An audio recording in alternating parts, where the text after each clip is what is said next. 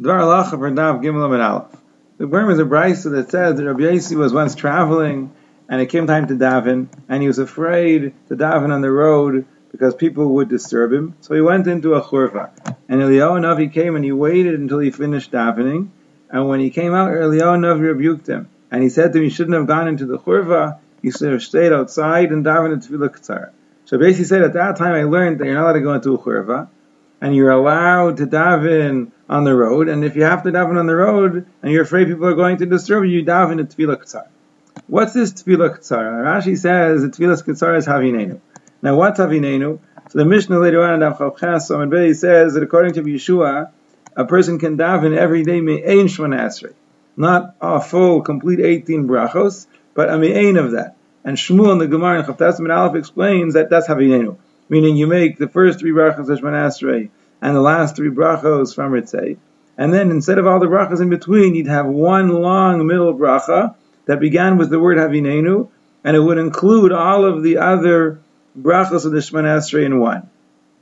Now Tosfos here asks a kasha Rashi because there in the end of the Gemara Abaye it says was Yavinenu. He would curse anybody who would daven that Me'ain Shemana called Havinenu.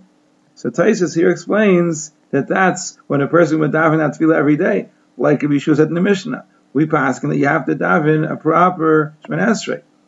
But if a person's on the way and midaychak because he's afraid that people will disturb him, he davens tefillah havinenu, that's all right. And that's the way the Rif and the Rambam in the Perak Beis Milchas Tefillah Paskin. And that's the Shulchan Aruch Paskins and Orach Chaim, Simin Kufyod Sifal. Now the Biur Halacha writes that today we are not knowing to daven Tfilas Havinenu because of Tirda. And he gives two explanations for this. One explanation is that in Siman Kuf Aleph, in Sif Aleph, Shulchan Aruch says that a person obviously has to have kavana or try to have kavana for all of Shemon for all 18 brachas. If a person who knows he won't be able to have kavana for all 18, if at least he'll be able to be machavin for the first bracha, so then yeah, that's enough. So we have a problem. Based on the Shulchan Aruch there, as long as a person can have kavana for the first bracha, that's enough. And then you should daven the rest of the brachas without kavana. So then when are you allowed to daven avinenu? if it's enough to daven the first bracha with kavana, so here even if he's afraid that people are going to disturb him, but as long as he can get the first bracha be kavana, then he doesn't have to have kavana b'diavad for the rest. So when are you allowed to daven avinenu? So the Biur says it must be that the case when you're allowed to daven avinenu is when you'll be able to have kavana for the whole Shemon Esrei. If you'll daven avinenu, you'll be able to have kavana for the full three brachos and the last three brachos and then that middle bracha you'll have a proper Shemona Esrei, at least a Me'ain Shemona Esrei with proper Kavana, so that's preferable than davening just that first bracha with Kavana. And therefore, it says to be halacha today, Hari the Ramah writes there in Simin Kuf Aleph, Sif Aleph, that today we can't even have Kavana for that first bracha. We're not even sure we're going to be able to have Kavana for one bracha. So if we're not able to have Kavana for one bracha, we're certainly not able to have proper Kavana for the seven brachas of Avinenu.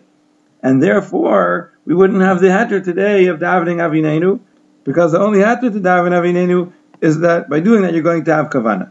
The Mishnah gives another reason that if we would be naig to daven Tfilas Avinenu today because of Tirda, we'd never daven a proper Shemon because today our lives are so full of Tirdas, and therefore we just, we always daven a full Shemon Esrei.